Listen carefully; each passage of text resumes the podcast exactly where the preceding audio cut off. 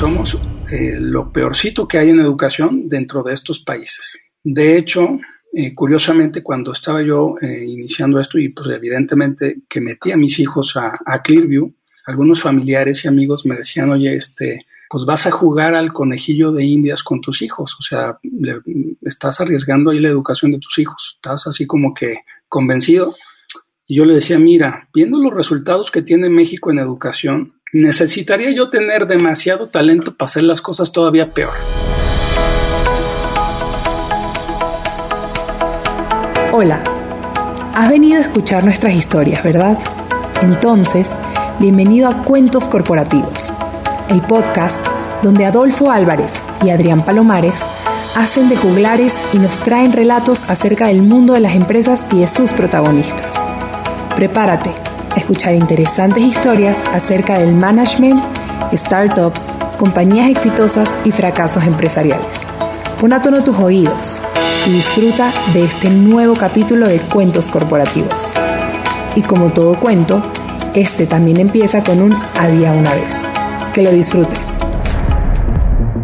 Hola a todos y bienvenidos a un nuevo capítulo de Cuentos Corporativos. Somos Adrián Palomares y Adolfo Álvarez y nos sentimos muy contentos de que nos estén escuchando. Como saben, Cuentos Corporativos es un espacio en donde se relatan historias acerca de empresas, con el fin de reflexionar sobre sus miedos, sus retos y las oportunidades que tienen para ser mejores organizaciones. Y bien dicho esto, comenzaremos con este nuevo capítulo y para hacerlo lo haremos diciendo como es tradición en este espacio.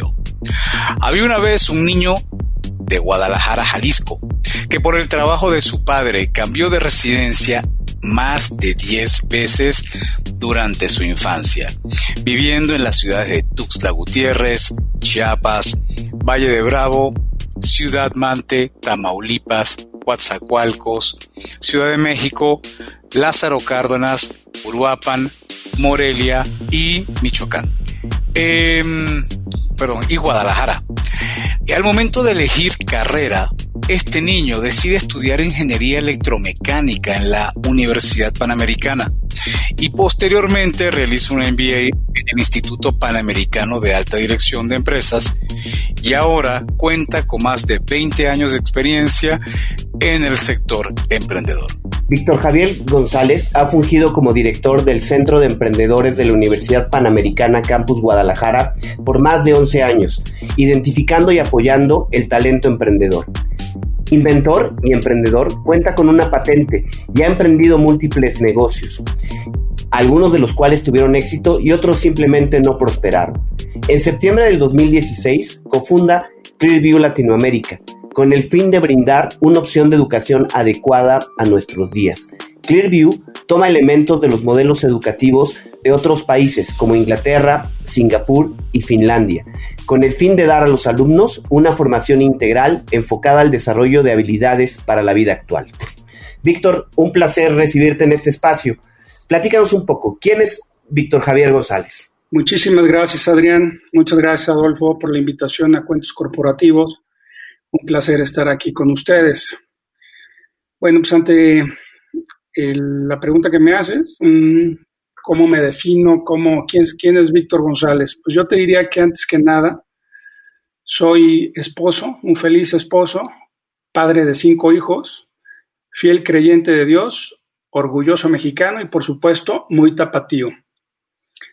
Me gusta pensar que soy un empecinado emprendedor, no obstante, como comentaban en la presentación, estuve trabajando muchos años en la UP y pues mi corazoncito siempre tuvo lugar para los negocios. Y, de hecho, para poder entrar a la UP o ante la invitación que se me hizo en su momento, uno de los planteamientos que yo les hice fue el, el tener tiempo disponible para poder seguir vinculado a un par de negocios pequeños que tenía en ese momento. ¿Cómo influye en ti, Víctor, desde el punto de vista personal, el hecho de que hayas vivido en diferentes partes de la República Mexicana? Pues mira, sí es de las cosas que me gusta platicar cuando, recién conozco a alguien del, montón de ciudades en, en, el que me tocó vivir. Afortunadamente, creo yo, porque aunque en su momento resultaba muy difícil por el cambio de escuela, ciudad, amigos, empezar de nuevo casi cada año, Mi papá se dedicaba a, la construcción, trabajaba en una gran empresa civil, de obra civil. Bueno, pues cada año terminaban los proyectos y cada año era cambiarnos de, ciudad. Pero pues eso yo creo que te va generando una resiliencia, una capacidad de adaptarte, de volver a recomenzar, de conocer personas y este yo creo que al final, aunque uno de pequeño lo ve como una cuestión indeseable, pues al final me parece que resulta ser algo muy positivo ya para pues el desarrollo personal y la madurez que uno va adquiriendo. Víctor, por 11 años estuviste a cargo del Centro de Emprendedores de la Universidad Panamericana, Campus Guadalajara, como ya decíamos. ¿Qué nos puedes comentar de esa experiencia de trabajar con jóvenes emprendedores? ¿Cuáles serían como los aprendizajes más importantes que consideras que te dejó el puesto y por otro lado que tú le puedes dar a los jóvenes emprendedores? Mira, Adrián, bueno, primero cabe mencionar que este, estuve a cargo unos años en el Centro de Emprendedores de la UP Guadalajara, aunque también dentro de mi, del tiempo que estuve ahí en la UP, bueno, primero fue como director de la carrera de Ingeniería Mecatrónica y posteriormente como director de posgrados de Ingeniería. Más tarde entonces tomé este, el puesto de, el cargo de director de, la incubadora de empresas. Y la verdad es que fue una fortuna trabajar con un montón de chavos brillantes, eh, chavos muy aventados, con quienes armamos planes de negocio y arrancamos varios proyectos, algunos de los cuales finalmente recibieron cantidades importantes de capital de algunos fondos nacionales y otros siguen en marcha. Algunos ya se vendieron a otros inversionistas y algunos pues ya no tuvieron buen fin. Pero este, también es cierto que por cada proyecto que tiene cierto nivel de éxito y que sobrevive más allá de los primeros cinco años, hay otros muchos, quizá no sea unos 50 por cada uno que sí tiene éxito, que mueren muy pronto, ¿no? En el intento y este y en ese sentido yo creo que hay que también dimensionar el emprendurismo. Me parece en cierto punto que está sobrevalorado el término porque se trata de promover que pues, cada vez haya más y más emprendedores. Se le vende la idea a los chavos de que cualquiera puede ser empresario, pero la realidad es que en el fondo no es tan fácil. Está muy lejos de la realidad del querer que todo el mundo emprenda. En primer lugar, no todo el mundo tiene las ganas, el hambre para emprender. No todos están dispuestos a dejarse la piel en su emprendimiento con tal de sacarlo a flote. Y en segundo lugar, pues esa idea equivocada de que lo que significa emprender, de que vas a ser dueño de tu propio tiempo, bueno, de tu tiempo y que vas a hacer lo que quieras, ¿no? O sea, y todo lo que conlleva realmente emprender, pues la verdad es que no termina de, explicarse bien o de entenderse bien. La gente a veces no entiende la diferencia que entre hay, eh, eh, perdón, que, que hay entre emprender un negocio o poner un negocio, que algo sea negocio y poner una empresa. ¿no? Entonces, todas estas, este, todos estos temas, pues yo creo que a veces se, pasan por alto. Entonces, la gente tiene que entender pues, lo que significa el salir a la calle a conocer pues, a tus clientes, conocer cómo es el mercado, cómo, cómo darse un baño de realidad, ¿no? Y otro tema es importantísimo, el tema de la lana, el financiamiento. O sea, finalmente creemos que el tener buenas ideas implica que el dinero llegue fácilmente. Yo creo que sí, en cierto punto. Pero la verdad es que cuando uno no tiene acceso a cierta capacidad de financiamiento, ya sea por familiares, amigos, créditos, préstamos de, quien sea, pues esto lo convierte todavía más difícil. Entonces, este, es bien importante poder uno dimensionar qué tanto puede eh, pensar que el emprendimiento ah, es realista. La, realidad es que una oportunidad solo es tal cuando tú tienes los medios para poder ir detrás de esa oportunidad. Si pusiéramos el ejemplo del sector energético, que bueno, pues ahorita las oportunidades yo creo que ya no existen porque este gobierno ya acabó con ellas, pero si un chavo recién egresado quisiera ir por una oportunidad en, el sector energético, pues se daría cuenta de que en realidad no lo es para él, porque se requiere una enorme cantidad de capital, la experiencia y el conocimiento en ese sector son claves, y normalmente quienes tienen esto, pues son las grandes empresas. Entonces, para ellas sí es una oportunidad, para la mayoría de la gente no lo es. Que hace falta promover el emprendurismo, sí, por supuesto, pero hay que generar un emprendurismo de alto impacto y para eso, pues primero hace falta que este, desarrollar personas con, un mayor conocimiento en, áreas donde tiene un mayor, una mayor posibilidad de crecimiento que el, aquel proyecto, ¿no? Entonces, este, mi experiencia, más que echar las campanas al vuelo cuando uno habla del emprendimiento, es decir, yo creo que hay que irse con cuidado. Definitivamente este país necesita muchos más emprendedores, pero este, tenemos que empezar por otro lado y sería precisamente preparando a estos emprendedores para que puedan eh, desarrollar negocios que realmente tengan posibilidades de sobrevivir. Entonces habrá que prepararlos para que sean una generación quizás menos idealista y que tenga claro que poner un negocio va más vinculado al autoempleo y poner una empresa es ser un empresario, pero eso quizás no está aterrizando hoy en los mensajes que le está llegando a los emprendedores o a los que quieren ser emprendedores. Sí, me parece que la idea de emprender a veces se confunde más con un autoempleo. Eh, la gente piensa que mientras más trabaja o más se esfuerza, pues más, más pronto o más crecerá el negocio, pero la realidad es que muchas veces no pensamos en el tema de crear una estructura que ayude a que el negocio crezca, digamos, casi casi por sí mismo, para que perdure más allá de, de lo que el emprendedor esté al frente de ese negocio. Esa y entre otras cosas como las propias ideas de, negocio, ¿no? Que muchas siguen siendo de, muy, de, un corte muy tradicional, negocios, digamos, muy básicos, y la verdad es que hace falta este, pues un poquito más de fondo para que podamos pensar en empresas que, este, que tengan una mayor, un mayor potencial de crecimiento y, este, y, un, y una visión mucho más amplia en, cuanto a lo internacional. Víctor, eh, cuando nos compartiste tu semblanza, me llamó mucho la atención que comentabas que has emprendido diferentes negocios y que algunos tuvieron eh, éxito y otros simplemente no prosperaron como se esperaba. ¿Qué aprendizajes nos puedes compartir en ese sentido? ¿Qué aprendizaje puede darse de un negocio que a lo mejor no fue lo que tú esperabas. ¿Hay alguna experiencia que nos puedas compartir? Sí, por supuesto. Mira, yo creo que una parte muy importante cuando piensas en emprender algo es precisamente algo que te guste, algo que, que te encante y si no te gusta tanto, algo con lo que pienses que puedes trascender, ¿no? Este, sí está bien pues, pensar en que pueda ser rentable, que genere ingresos, pero no es lo, no es lo único ni es suficiente a veces. Eh, pues yo aprendí mucho el tema de la perseverancia, que muchos de estos negocios lo que necesitan es tiempo, es pasión, es este empezar y recomenzar ante los errores que va uno cometiendo. Pero uno de los puntos claves, digamos que el secreto estaría en poder identificar en qué, tan, en qué punto tiene uno que ser persistente y estar un día y otro día y otro día ante las negativas, ante este, los, los pequeños fracasos, ante las cosas que no salen, ante los resultados que no se dan.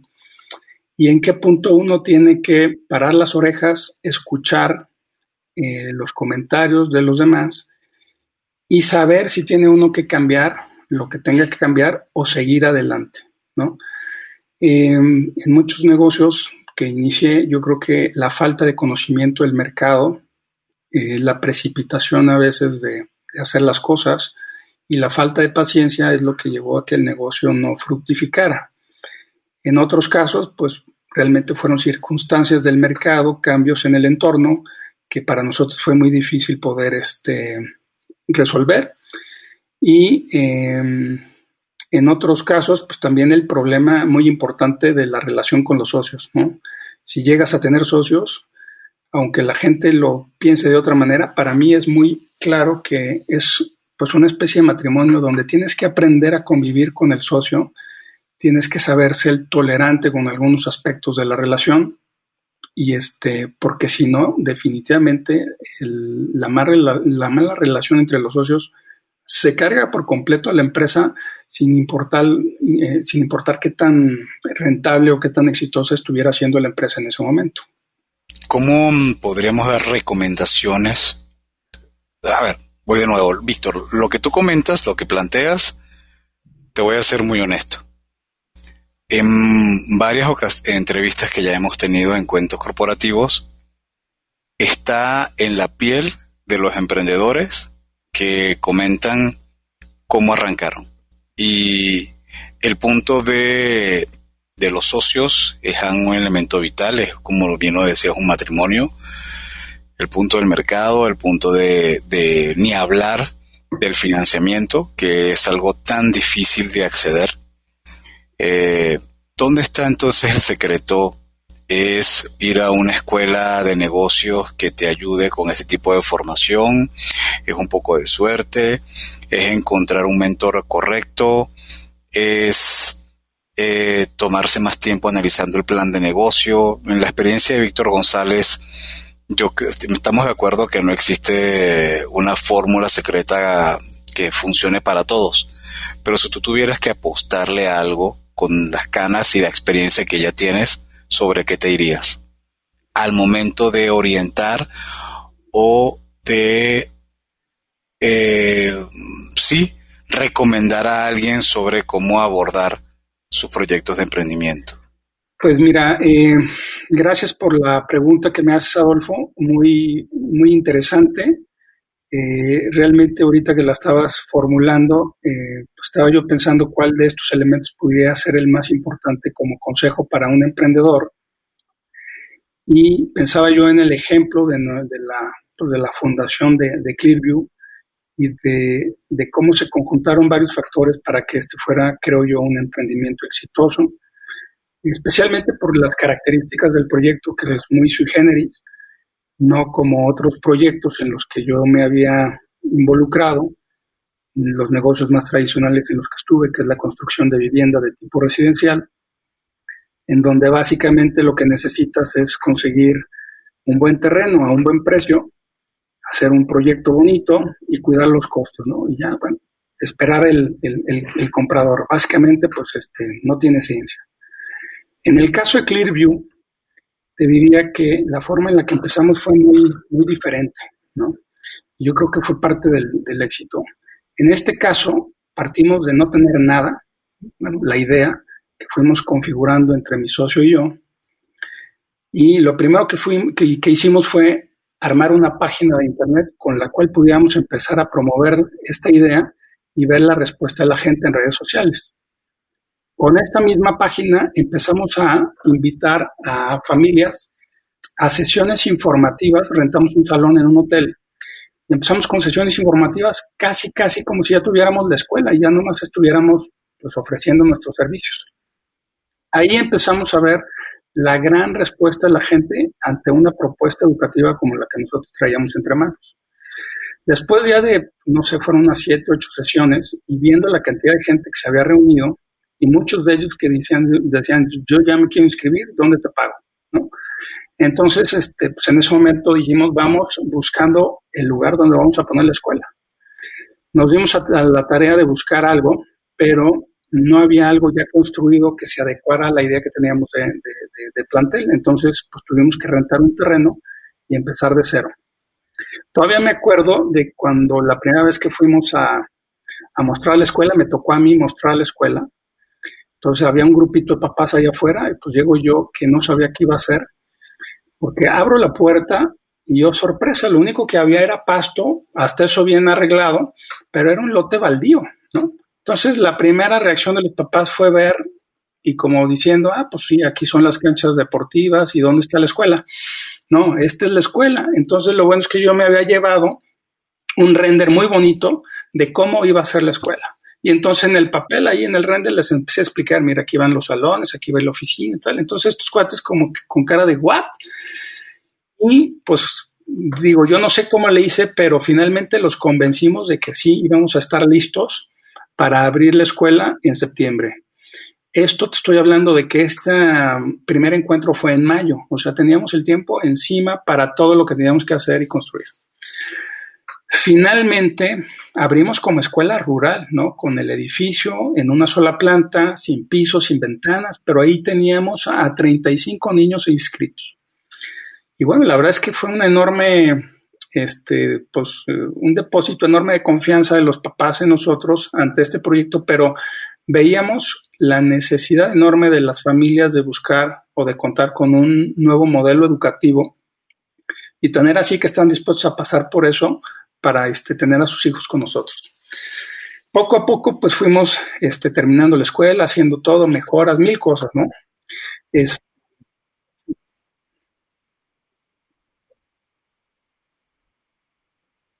esto fue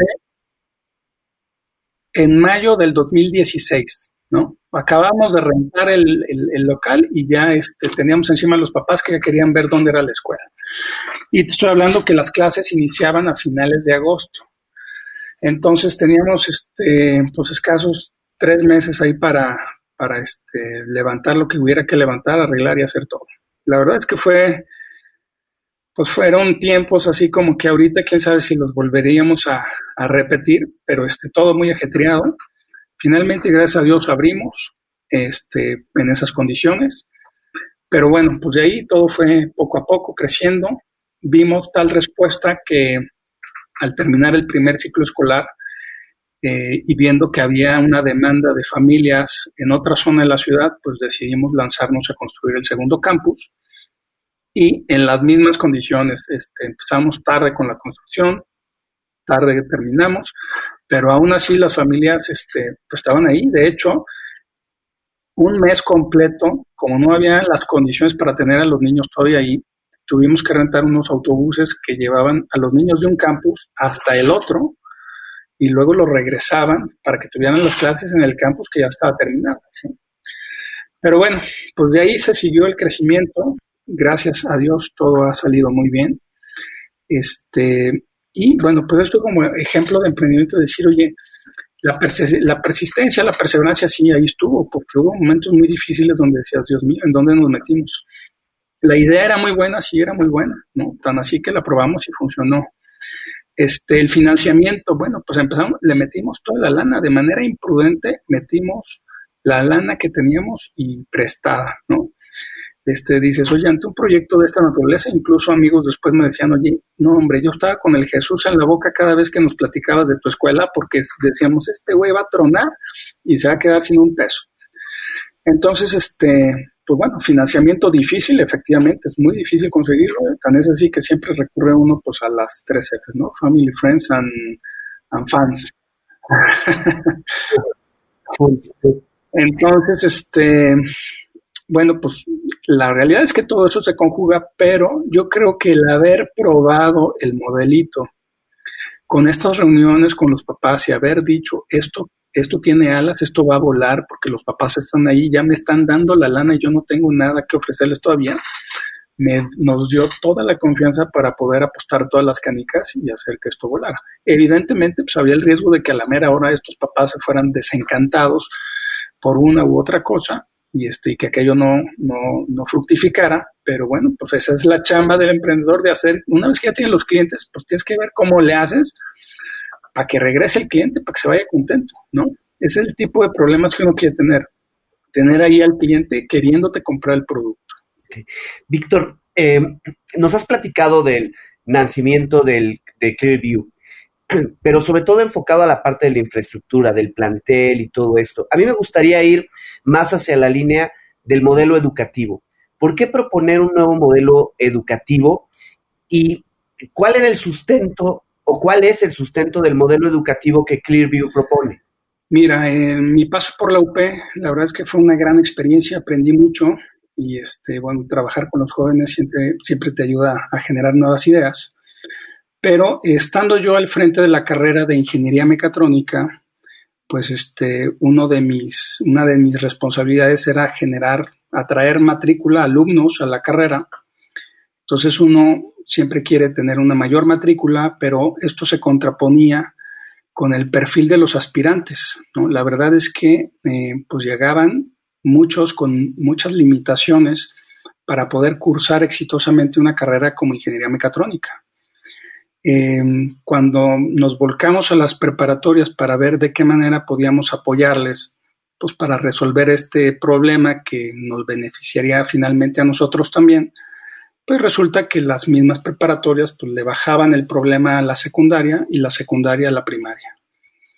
Viendo esto, pues este, había poco que hacer de nuestra parte. Finalmente terminamos haciendo eh, propedéuticos, un, semestre de nivelación, pero te das cuenta de que pues, es un problema sistémico que parecía muy difícil resolver y, y, de alguna manera pues, nos quedamos ahí como atados de manos, ¿no? Yo siempre me quedé con la inquietud de que debería de poder, de poderse cambiar el sistema, pero bueno, pues parece que, que es un, es un Goliat contra el que uno quisiera luchar y, este, y no habría mucho que hacer. Este, y de esa manera, bueno, pues ahí quedó el, tema. Cuando mi socio me platica su inquietud, pues conecta inmediatamente con esta este, idea que yo tenía en su momento de que algo se debe de poder hacer en el tema de la educación, porque en México es muy cara para lo mala que es. Y esto no dicho por mí. Em, la evaluación PISA que, que aplica en muchos países del mundo la OCDE, eh, del 2018, pues ya están los resultados y México, dentro de los países que conforman la OCDE, es el penúltimo lugar entre los rubros que miden de educación, ¿no? Y ese es un deshonroso lugar que hemos venido ocupando desde el año 2000 en el cual se aplicó por primera vez esta evaluación. Entonces, pues somos eh, lo peorcito que hay en educación dentro de estos países. De hecho, eh, curiosamente, cuando estaba yo eh, iniciando esto y pues evidentemente que metí a mis hijos a, Clearview, algunos familiares y amigos me decían, oye, este, pues vas a jugar al conejillo de indias con tus hijos, o sea, estás arriesgando ahí la educación de tus hijos, estás así como que convencido. Y yo le decía, mira, viendo los resultados que tiene México en educación, necesitaría yo tener demasiado talento para hacer las cosas todavía peor, ¿no? O sea, es más fácil, estando en el último lugar, hacer cualquier cosa para subir un poquito que para irte más para abajo. Entonces, con esa idea en la mente, le digo, el que está eres tú, que estás en el sistema tradicional y que está demostrado que no está dando resultados. Entonces, con esto, pues este, en el momento en que pues, se conjuntan dos ideas, dos cabezas con, con la misma inquietud, pues empezamos a, generar todo esto. El modelo educativo de Clearview, pues no es algo que nosotros como tal hayamos inventado, aunque sí hicimos, digamos, el conjuntar modelos educativos, filosofías, ideas de otras personas. Uno de los personajes para nosotros más importantes que dio vida a este proyecto se llama o se llamaba Ken Robinson, Sir Ken Robinson, que acaba de fallecer. Y, este, y bueno, pues toda su, línea de pensamiento respecto al tema de la educación fue algo que eh, inspiró mucho el proyecto Clearview, ¿no? Entonces, digamos pues que esa ha sido la, línea que ha seguido este, el tema que no ha sido, como dices tú, la parte de la infraestructura de cómo nace Clearview. Y el principal diferenciador dentro de esa currícula educativa, ¿cuál sientes que es? ¿Por qué esos padres que se pararon sobre un pasto donde no había una sola construcción, decidieron apostarle a Clearview sin, sin ver una estructura, sin ver nada físico. Mira, yo creo que de alguna manera muchos papás, aunque no conozcan esta, los resultados de PISA y todo el rollo, eh, finalmente pues intuyen que las cosas no, funcionan bien en la educación, ¿no? Algunos por temas más ideológicos o que aspiran a otro tipo de, educación para sus hijos, pero finalmente el problema es que la educación en general no ha evolucionado como lo ha hecho o lo han hecho muchas otras áreas de la, digamos, de la sociedad y de la economía. Básicamente el modelo que siguen los niños en una escuela tradicional pues lleva más de 100 años igual, no ha cambiado prácticamente nada. Y, este, y bueno, muchos papás están conscientes de que eso es un modelo que con todo lo que ha cambiado eh, la economía y la tecnología y la sociedad en el tiempo que nosotros llevamos de vida, pues qué nos espera de aquí hacia adelante y este y bueno, pues qué es lo que hace la gran diferencia, digamos, en respecto a Clearview con respecto a la educación tradicional. Eh, la educación tradicional principalmente se enfoca en la memorización de datos y en la adquisición de conocimientos, muchos de ellos inútiles. Nosotros lo que estamos tratando de hacer es desarrollar en nuestros alumnos habilidades que nosotros decimos habilidades para la vida. Eh, resulta muy difícil en este momento poderle decir a un niño que tiene que saber estas cosas o estos conocimientos, aprenderse las capitales del mundo, el natalicio de fulano, perengano, los ríos, son conocimientos que a lo mejor no van a usar nunca en su vida y resulta muy difícil saber qué sí es lo que les va a servir para un futuro. Como decíamos, por la forma en la que ha cambiado la sociedad, gracias al desarrollo tecnológico principalmente, pues este, ahorita resultaría muy difícil saber qué es lo que nuestros hijos podrán hacer el día de mañana, ya que sean adultos, ¿no? Si van o no van a estudiar una carrera o a qué se van a dedicar. Entonces, lo que nosotros queremos hacer es ayudarles a desarrollar las habilidades fundamentales para que ellos puedan adquirir el conocimiento que necesiten y hacer las cosas que quieran hacer el día de mañana. Entonces, este tema de las habilidades fundamentales, eh, pues básicamente tiene que ver con temas de una lógica matemática, la capacidad o el aprender a pensar, este, el tema de la lectura en México, pues seguimos siendo un país de, no lectores. Si la estadística no ha cambiado, pues tendremos un libro o un libro y medio al año por habitante. Entonces, todos estos son elementos que necesitas para seguir aprendiendo el día de mañana lo que tengas que aprender, ¿no? Si lo tuyo va a ser dedicarte a temas este, de tecnología, pues si lo tuyo es dedicarte al tema de la medicina, a temas de ecología, etcétera, lo más importante que puedes tener es tu habilidad para seguir aprendiendo cosas nuevas y habilidades como la creatividad, que son de las que, digamos, eh, pueden ser el activo más valioso de cualquier persona el día de mañana, pues son elementos que normalmente no se tocan en la, en la escuela tradicional. Entonces, este, digamos que una gran diferencia sería eso, ¿no? El, el enfoque en la adquisición de conocimientos y la memorización de datos contra el desarrollo de habilidades este, para la vida. Víctor, este modelo eh, podría decirse que es una réplica de alguno utilizado en otros países.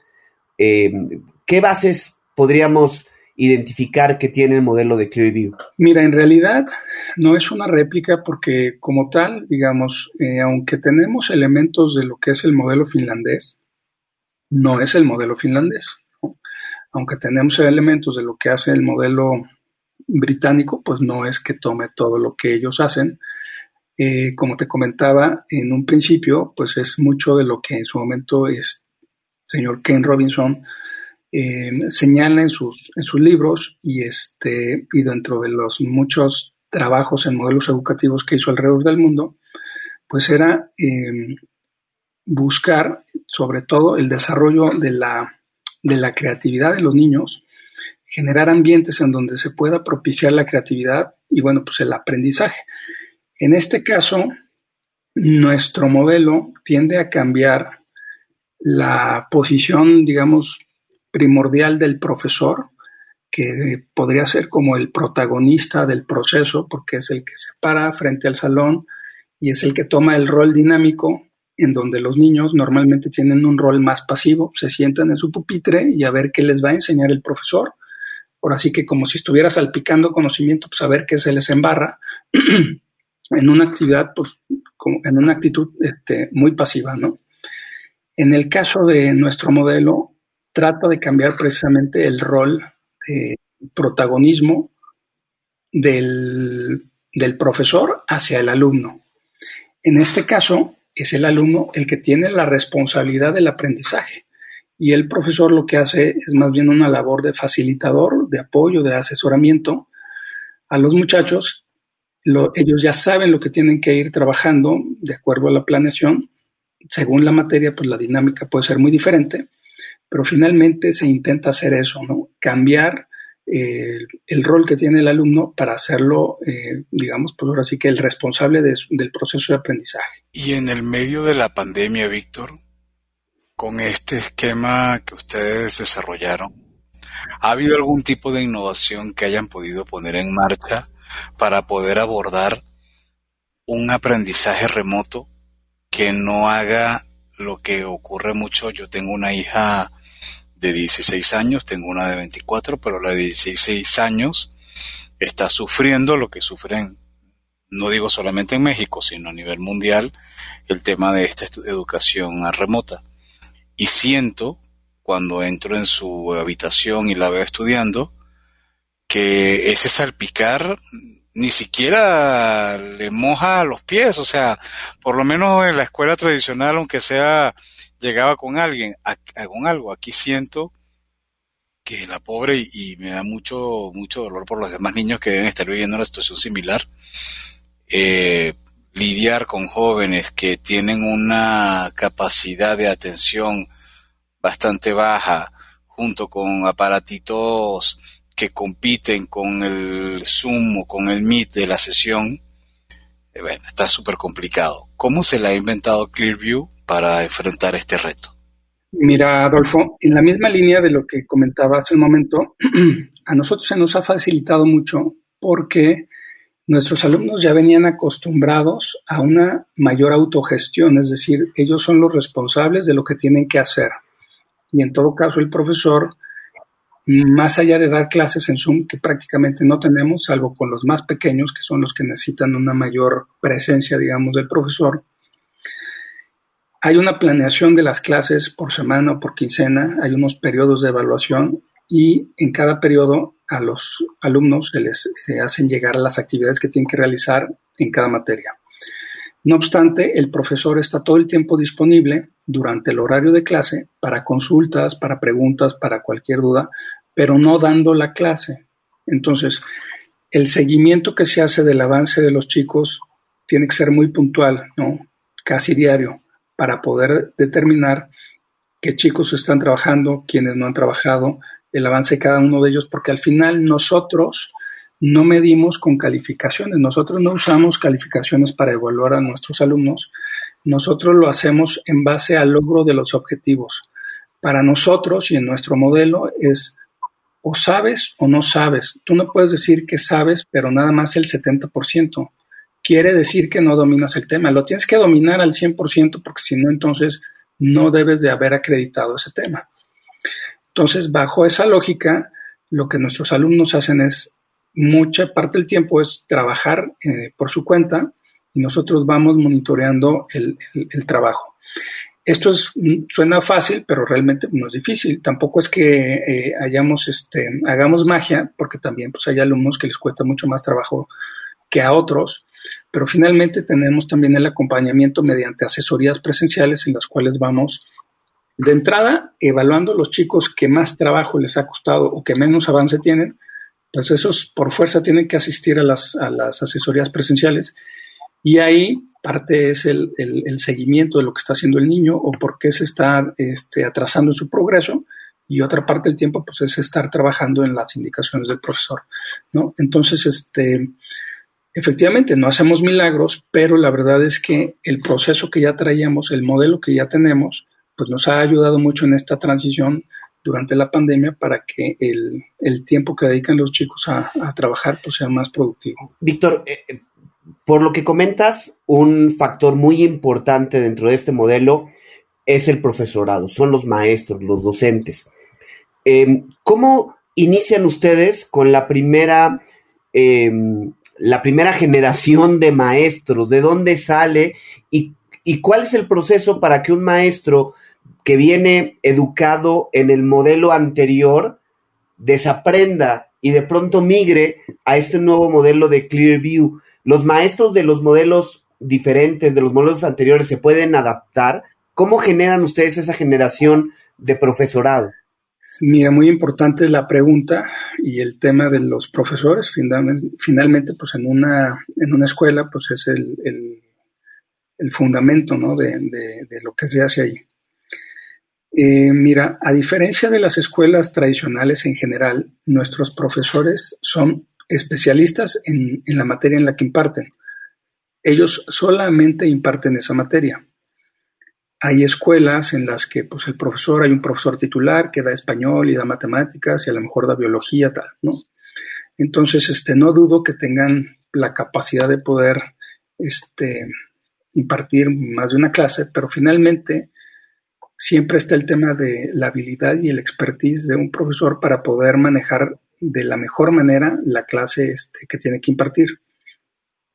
A nosotros al principio eh, nos llamaba la atención, bueno, decíamos, bueno, vamos viendo qué es lo que nos pide, qué, lo, qué es lo que los, los requisitos para poder contratar profesores, ¿no?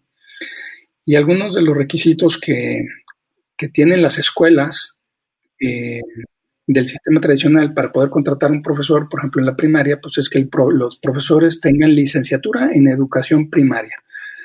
Dices, ¿qué va a saber de, o sea, qué es lo que realmente sabe este señor? ¿Quién sabe? O sea, ¿qué, ¿cómo va a dar las clases? ¿Quién sabe? O sea, ¿qué es lo que realmente le enseñaron como, como licenciatura en educación primaria? seguramente mucho el tema este, pedagógico, habilidades este, eh, didácticas, tal, ¿no? Pero finalmente, ¿qué tanta habilidad tiene para poder explicar bien las matemáticas? Es lo que no, muchas veces no, no lo tienen. Ahora, en general, no es que necesitemos una adaptación muy importante parte de los profesores. Yo creo que el problema en general no son los profesores. Hay profesores muy buenos. El problema en general es el modelo educativo como tal. Tú puedes tener al mejor profesor, pero si lo paras enfrente de 30 chamacos, como suelen ser algunos salones de clase, este, pues el profesor se desbarata tratando de llamar la atención de los chicos y a veces lo logra y a veces no. Entonces realmente el, proceso como tal que se sigue, pues no es muy productivo, que digamos. Ya no digamos algunas estadísticas que tienen en Estados Unidos respecto al, tiempo promedio que, que, un chico eh, pone atención en clase. ¿no? Por cada clase de 45, 50 minutos, ellos estiman que un niño pone atención entre 12 y 15 minutos. ¿no? ¿Qué haces con eso? Y además dispersa, o sea, además no, es, no son 12 o 15 minutos de atención continua sino que de repente pues, está poniendo atención, de repente está pensando en la novia, en el partido, en el fin de semana, y luego vuelve a tratar de captar algo. Entonces, realmente el aprovechamiento del tiempo en un aula tradicional es muy bajo, ¿no? ¿Y a quién le echan la culpa? Pues que el profesor no, no es muy bueno, cuando en realidad pues es toda una serie de elementos que no, no contribuyen al, al mejor desempeño de los chicos. En este reto de cambiar la, la educación, que creo que esto, y esperamos que, que la humanidad nunca se detenga en tratar de mejorar estos puntos, porque al final, como bien lo menciona, se trata de, crear a, a personas que, o apoyar a personas que aprendan a vivir y que no se conviertan en analfabetas o en analfabetas funcionales. Eh, durante estos cuatro, seis años más bien que tiene este, que tiene tu proyecto, en algún momento estuviste a punto de claudicar. Pues mira, mm, como claudicar no, la verdad es que fueron años muy difíciles en muchos aspectos. Siempre empezar un, un proyecto de cualquier tipo desde cero, pues tiene enormes retos, es muy desgastante, este, mucho estrés, ya no digamos, pues en algo así como una escuela donde pues tienes clientes como permanentes, que todo el tiempo pues, están ahí, que se pueden estar quejando, que a veces hay semanas muy buenas, hay semanas muy malas.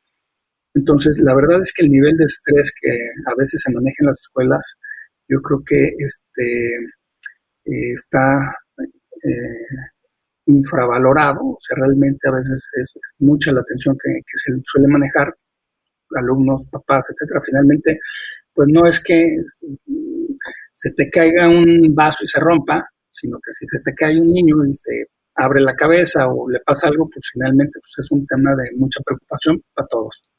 Entonces, este, yo creo que mm, ahí es lo que comentamos en, un principio, cuando pues tiene uno que estar muy convencido de lo que está haciendo, le tiene que gustar mucho lo que está haciendo o tener un sentido muy fuerte de trascendencia para poder aguantar y perseverar porque este, pues sí, las ganas de, darse por vencido, pues a veces están ahí por problemas de dinero, por problemas con los socios, por problemas con tus clientes, todo tipo de, situaciones.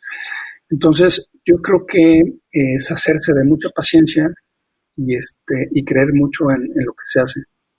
Y eh, en concreto, digo, nunca tuvimos como la, la intención de claudicar, pero sí este, a veces quisiera uno tener los resultados más rápido de lo que, de lo que llega. Víctor, nos metimos tan de lleno al tema educativo que no hablamos de dos temas que me gustaría tocar. Uno, ¿qué es Clearview ahora? ¿Sí? ¿Cuántos alumnos? ¿Qué tipo de materias dan? Porque entiendo que hay cosas particulares, ¿no? ¿Qué nivel de educación tienen? Y lo otro que me gustaría tocar es, ¿cómo aseguran ustedes que los alumnos están a nivel de otras instituciones? ¿Están validados por las autoridades en México? Perdón, son dos preguntas, no es nada más una, pero me gustaría abarcar los dos temas si es viable.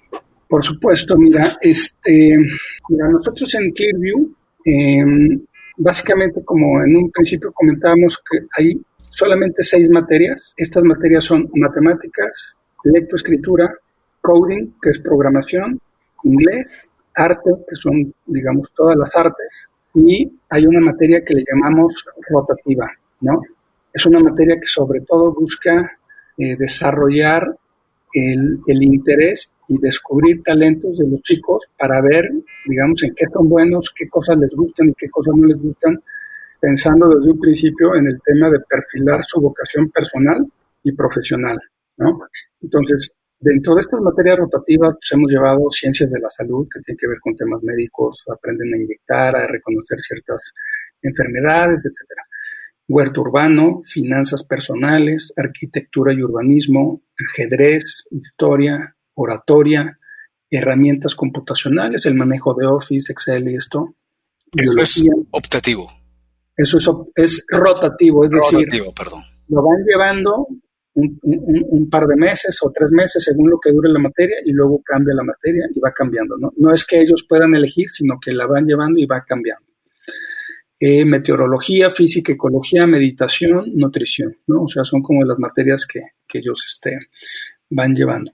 Eh, ahora, el tema de cómo, eh, de cómo nos evaluamos, cómo podemos decir con la ciencia cierta si esto está funcionando o no, porque bueno, en la idea suena muy bonito, pero ya en la práctica, pues los resultados este, tienen que hablar por sí mismos.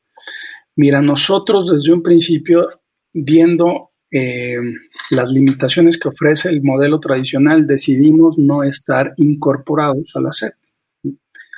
Ahorita te platico cómo es que nosotros validamos los estudios que nuestros alumnos cursan desde kinder hasta preparatoria. Tenemos todos estos grados. Eh, Mira, nosotros desde el principio buscamos la manera de poder validar lo que nosotros decimos y hacemos y, este, y evidentemente pues tenía que ser a través de un tercero. Para esto nosotros nos apoyamos en una institución que tiene más de 100 años en Estados Unidos que se llama College Board. College Board es la institución que desarrolla los exámenes de admisión para las universidades americanas y, tiene una versión en español para universidades en México y Latinoamérica. Muchas instituciones en México lo utilizan como examen de admisión. Pero además tiene una versión para secundaria y preparatoria. Es un examen muy similar, pero de una menor complejidad. Entonces, nosotros lo venimos aplicando. Bueno, ellos vienen y lo aplican en nuestras escuelas, eh, según las veces que nosotros lo queramos aplicar. Normalmente, digamos, es una vez al año, ¿no? Pero aquí lo interesante es el puntaje que obtiene un alumno y lo que obtiene al año siguiente. O sea, cuál es el progreso que va teniendo este alumno, porque finalmente pues, es una puntuación. La mecánica y la metodología del examen pues, es la misma, van cambiando los reactivos, pero finalmente te va midiendo con mucha precisión qué tanto avance ha tenido un alumno en ciertas áreas. ¿no? Finalmente lo que este esta evaluación mide son las habilidades cognitivas, o sea, la capacidad de, razonamiento de una persona, la lógica matemática, lectura y comprensión y el dominio del idioma inglés. Básicamente, lo que para una universidad sería ver si el alumno tiene las, cualidades o las características para poder cursar exitosamente una carrera universitaria, ¿no?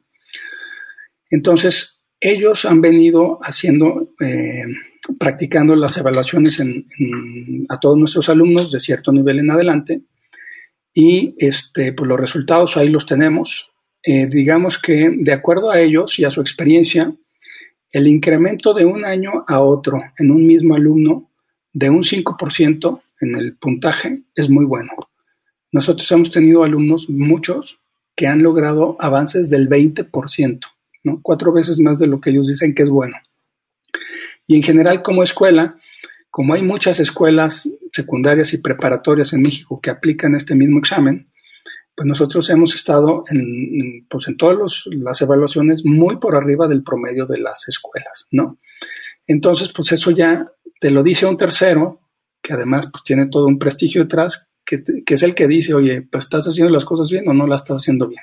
Y gracias a Dios nos ha ido muy bien. Este, y además de eso, bueno, pues tenemos también ya algunos egresados, pocos todavía, que ya han ido a la universidad y algunos de ellos con muy buenos exámenes en el TEC de Monterrey, en el ITESO y en la UP, al grado de que les han dado este, beca directa, ¿no? Entonces, pues ya te dice, ya, ya vas haciendo, digamos, ahí un prestigio. Ahora, en el tema de la acreditación, si nosotros estuviéramos como tal con la incorporación a la SEP, siguiendo todos los elementos que marca la SEP, definitivamente no podríamos estar haciendo lo que hacemos. Nosotros, eh, bueno, ha habido ya un, camino andado a través de las familias que hacen homeschooling en México, las cuales fueron encontrando eh, pues, el caminito para poder acreditar oficialmente los estudios de sus hijos en su casa.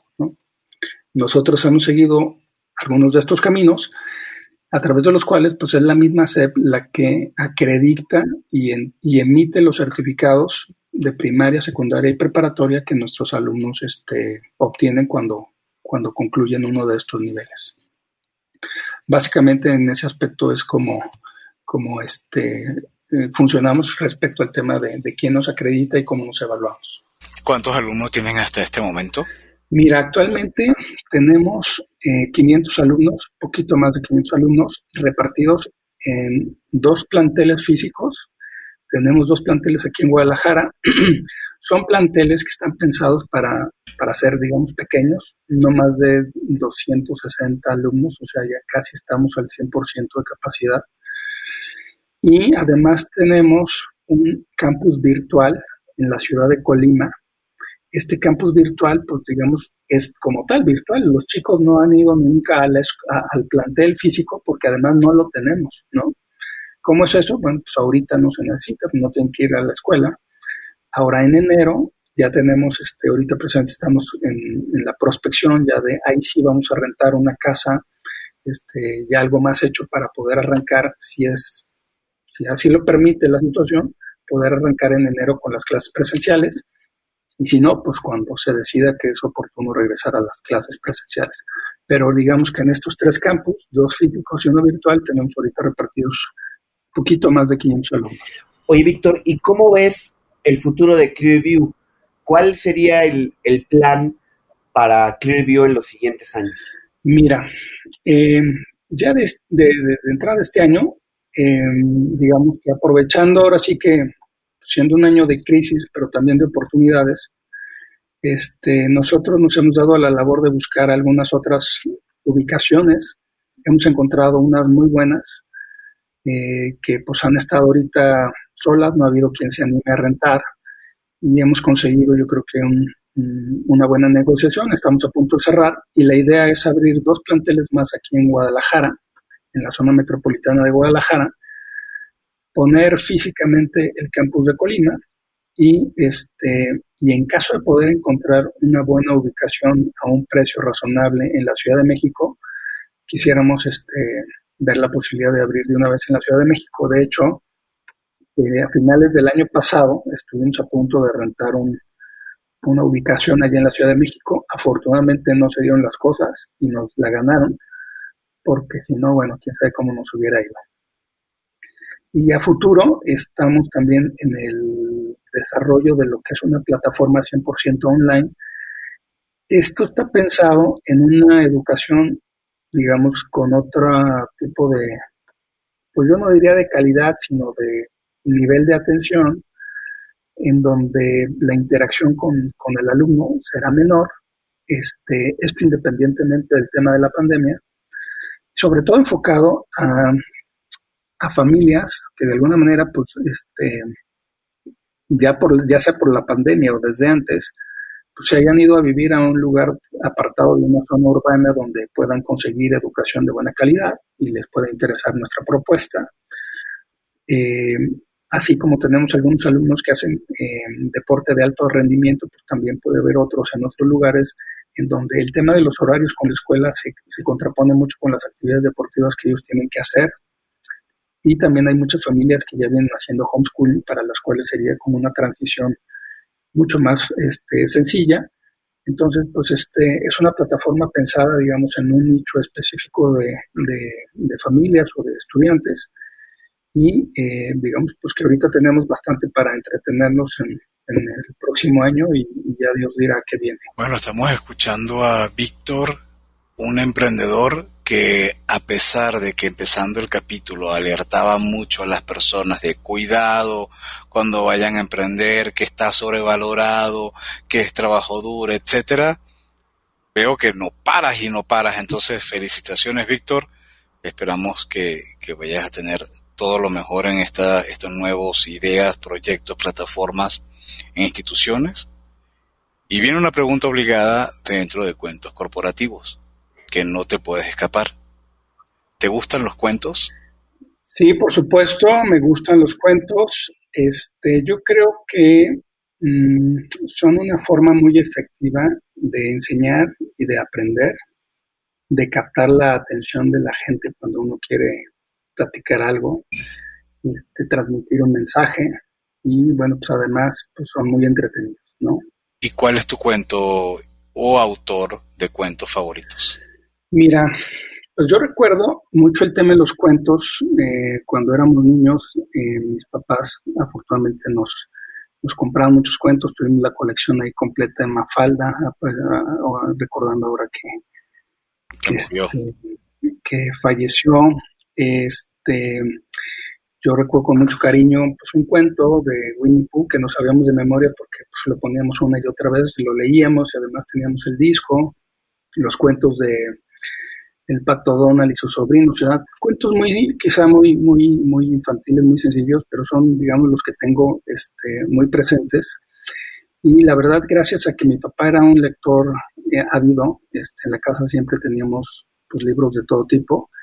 Eh, a él le encantaba sobre todo leer novelas y yo creo que gracias a su ejemplo y a verlo y tal, que los domingos nos llevaba a Sanborns y bueno, se pues, ponía a ver libros, a ver cuál iba a comprar y nosotros nos poníamos por un lado ahí a ver revistas y tal, de coche, lo que sea, pero finalmente pues fue gracias a eso que le agarramos mis hermanos y yo mucho amor a la, a la lectura, ¿no? Entonces, pues ahorita realmente ya de un de mucho tiempo para acá pues ha sido más más mi, mi gusto por, por las novelas, por, por este biografías, algunos este, temas de negocio, pero este, finalmente, pues gracias a Dios tenemos el, gusto. Víctor, relacionado con el tema educativo y con el modelo educativo que maneja Clearview, ¿algún libro que nos puedas recomendar en este contexto? Pues mira, yo em, he encontrado muy interesante un libro que se llama Sapiens. Yo me, últimamente estaba leyendo ahí varias, varias biografías y este de Sapiens me ha cambiado mucho como algunos paradigmas que yo tenía sobre las pues, ideas en general. Es un libro que habla de la evolución de una manera muy, pues como muy documentada, pero muy fácil de entender, que te ayuda a pensar eh, o a romper con ciertas ideas que tenías preconcebidas de, de, cómo se mueve la sociedad, de por qué se manejan las cosas como se manejan o por qué somos como somos, a pesar de los muchos años de evolución yo creo que eh, mucha gente lo podría encontrar este, muy interesante. Es increíble ese libro.